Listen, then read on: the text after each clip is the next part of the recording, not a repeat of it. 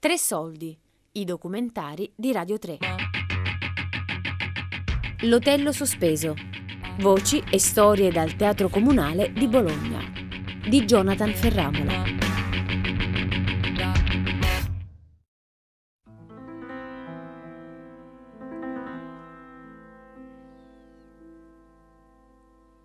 Lampi fuori nel buio temporale. E lampi qui nel teatro comunale. Lampi sulle signore ingioiellate. Mm-hmm. E lampi su legni e trombe lucidate. Dopo oltre un mese passato a raccogliere voci, storie e testimonianze dei lavoratori del Teatro Comunale di Bologna, setacciando ed annusando legni, affreschi e bassorilievi come un affamato di cultura, mi sto abituando a percepire quegli spazi vuoti, senza il suo pubblico, con poltrone accatastate negli angoli che lasciano spazio alle telecamere dello streaming. Ma dove sarà finito il sofisticato pubblico del teatro? Cosa penseranno di questo lungo tempo sospeso senza spettacoli? Con questi pensieri esco dal teatro, passo accanto alle locandine che annunciano l'hotello di Gabriele Lavia, sospeso ormai tre mesi fa, e attraverso la vivace Piazza Verdi, animata lunedì da un mercato contadino che contrasta con la placida quiete del teatro chiuso da mesi. Lì incontro Laura Zardi e sua figlia Lucia Principe, fanno la spesa, hanno voglia di raccontare la loro passione melomane nata negli anni popolari dei loggioni, già oltre 30 anni fa. Mi invitano ad un caffè nel locale di Lucia, anche questo chiuso per Covid da ormai troppo tempo. Beh, è stata una stagione in cui mi sono appassionata moltissimo alla lirica mm, ed ero tra, tra quelli che ha i, famosi melomani che vedevano di, di, la stessa opera diverse volte, no? E, io ho scoperto, eh, cioè avevo questo, questa passione, no? eh, che eh, questa passione aumentava eh, tutte le volte che si rivedeva la stessa opera, soprattutto, perché non so per quale motivo, per quale meccanismo, eh, era come entrare, ma io sono così anche con la letteratura, io rileggo i classici due o tre volte come minimo, no? quindi eh, la ripetizione ti esaltava sempre di più. No? La dinamica del loggione era che bisognava fare la fila perché in loggione nei primi posti si vede bene e si, se- si sente dappertutto. Le, la, l'acustica è molto buona no? per il, i piani alti. Cos'è il loggione? Perché non tutti sanno cos'è il loggione, è, l'ultima, è l'ultima fila di palchi in alto. non lo so dire. Ah, la piccionaia. La piccionaia, sì, sì, esatto. Chi prendeva i primi posti eh, vedeva l'opera e, eh, e, la vedeva tutta, no? Invece nei posti dietro non si vedeva praticamente, no? E poi anche nei posti di fianco si vedeva male, nei laterali, quindi c'era una, una, una, un cerchio no? di, di posti privilegiati e per prendere quelli insomma si faceva la fila delle volte anche due giorni. E il massimo è stato quando è venuto Pavarotti, che eh, c'è stata una fila di cinque giorni. Sicuramente è una Bologna di un altro, una Bologna che non esiste più. Non, pensi, io mi ricordo gli appelli alle 6 del mattino, insomma mi ricordo di essere andata comunque con mio padre certe volte all'alba, mi ricordo che andavamo al caffè del teatro a fare colazione all'alba che apriva tipo alle 4 di notte, quindi quando tu andavi a fare l'appello, quello che fa, fa, fa angolo tra Largo Respighi e, e via Zamboni. Una Bologna pre, cioè sicuramente post 77, post movimenti studenteschi, ma, ma, ma, prima di tantissime cose che ci sono adesso e quindi molto più una dimensione mm, anche di paesone, insomma, di, di città meno, meno, meno metropolitana, però ma bello, è stato, una, è stato, un periodo bellissimo quello lì del comunale. Io credo di essere stata l'unica bambina del Loggione sì. di quegli anni. Non c'era nessuna, nessun bambino che andava, a, andava in Loggione. Su, su dal Loggione io ti osservo. Bella, che tuo marito ne è superbo. Forse, forse tu vuoi che io ci sia. Mm-hmm. E aspetti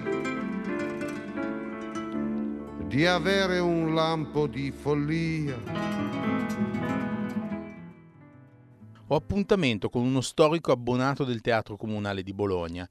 Voglio cogliere gli umori del pubblico a cui è stato tolto lo spettacolo di cui si nutriva. Mi accompagna Sabrina Camonchia, melomane per vocazione e per lavoro, essendo firma della Repubblica Bologna, per la quale segue le pagine di cultura. Mi racconta il suo trentennale rapporto con il grande teatro lirico bolognese. È un'azienda importantissima, dà lavoro a tantissime persone, dalle maestranze uffici, agli uffici tecnici, amministrativi e quindi occupa un, un, è un comparto occupazionale importante nel, nella, nella città, nella regione e, e, io credo che sia un, un, punto fermo per la cultura della regione dell'Emilia Romagna. Ehm, nel tempo ha saputo costruirsi un ruolo sempre più significativo, adottando anche ehm, politiche di prezzo che hanno saputo andare incontro alle fasce, mh, alle fasce più giovani. Eh, il, lo- il, lockdown eh, per tutto il mondo della, della cultura, chi più chi meno, è, è stato ed è una, una battuta d'arresto pazzesca. Eh, devo dire che il teatro comunale mm, in un primo momento forse tramortito come tutti, poi ha, ha reagito in maniera eccellente ed ha trasferito, ha tentato di trasferire la sua attività al Paladozza, che è il, te- il, il palasport della, della città, e, e, e, credo che abbia fatto, anzi sono certa che abbia fatto investimenti notevoli per trasferire tutta l'attività lì. Questo per dire che eh, c'era stata la volontà di eh, riaprire le porte, non in teatro ma in uno spazio molto più grande dove nonostante tutto stavano 400-500 persone, quindi distanziate, mascherine in massima sicurezza poi però è arrivata la batosta che ha fermato anche quello sforzo mm, ed è stata una, una botta grandissima. Penso che questa cosa dello streaming sia una delle poche cose eh, positive che ci resta da questo momento drammatico. Um, io mi sono nutrita in questi mesi di, di streaming, eh, di piattaforme, eh, devo dire che l'opera in diretta, in streaming, può essere, può essere una soluzione. Certo non è sostitutiva, sto dicendo una banalità di quello che si vede dal vivo. Eh, sfruttare le potenzialità del digitale però mi sembra una bella scommessa per il futuro.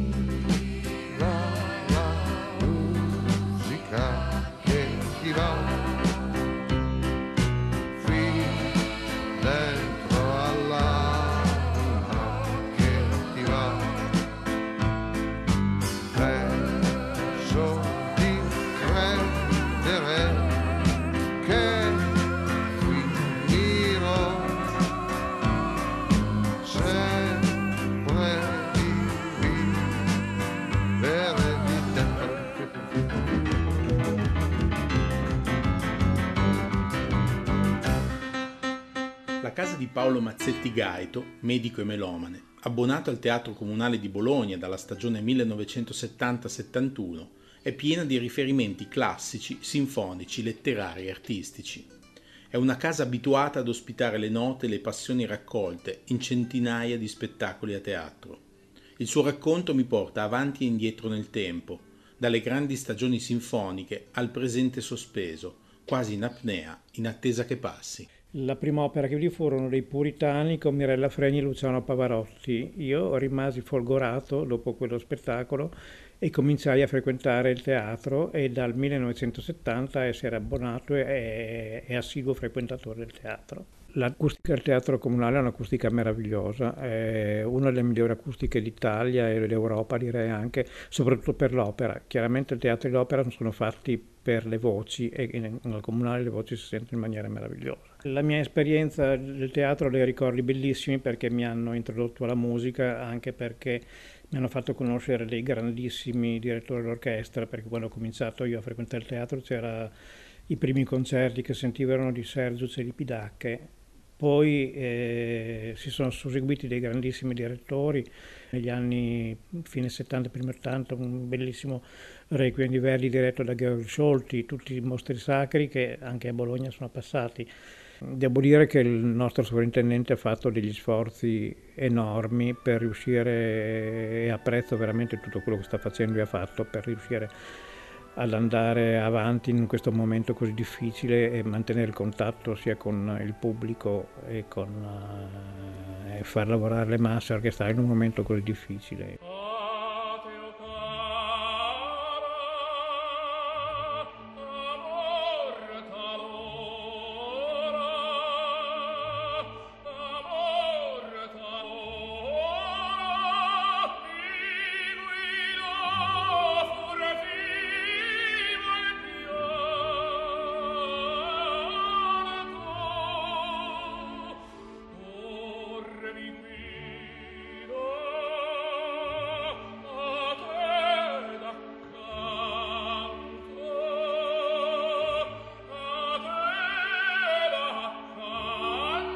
Termina così il mio viaggio nei meandri del grande teatro dell'opera bolognese, una vera istituzione culturale a 360 gradi, contemporanea, che però mantiene intatto il suo fascino secolare. Mi accompagnano all'uscita le parole di Cinzia Roncassaglia, dell'ufficio comunicazione e marketing del teatro, che dopo una vita di lavoro al comunale conserva intatta e potente il motivo fondante della sua scelta, ribadita ormai già tanti anni fa. Quando sono venuta a lavorare in questa meravigliosa realtà era un teatro, diciamo, eccezionale, nonostante magari la fama della Scala, faccio per dire, era eh, un teatro che addirittura aveva la nomea di scuola per sovrintendenti, perché non so se sai che tutti i sovrintendenti, molti dei sovrintendenti che sono stati qua dopo sono andati alla Scala era un teatro mh, che faceva tanta avanguardia anche, mh, diciamo, seguiva la carriera di giovani cantanti, promuoveva anche, proprio ha fatto nascere tanti cantanti famosi perché era proprio, funzionava come scuola anche di formazione, perché negli anni allora si chiamava teatro studio, già allora si, facevano, mh, si faceva come scuola eh, lezioni sia per coristi, per tecnici e per ehm, direttori d'orchestra, era proprio una fucina di questa scuola, di, mh, perché eh, si sentiva molto allora che eravamo nella trasmissione di un sapere, molto forte. Ho imparato tantissimo, cioè mi sono innamorata perché, eh, di, di, questo posto perché eh, proprio era forte, molto forte l'essere a contatto con la parte creativa creativa proprio, da tutti i punti di vista.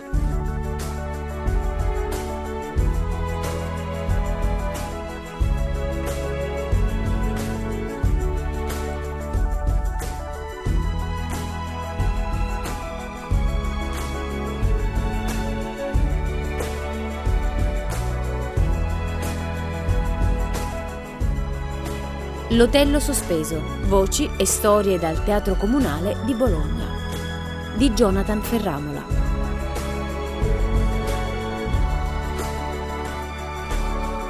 Tre soldi è un programma a cura di Fabiana Carobolante, Daria Corrias, Giulia Nucci. Tutte le puntate sul sito di Radio 3 e sull'app RaiPlay Radio.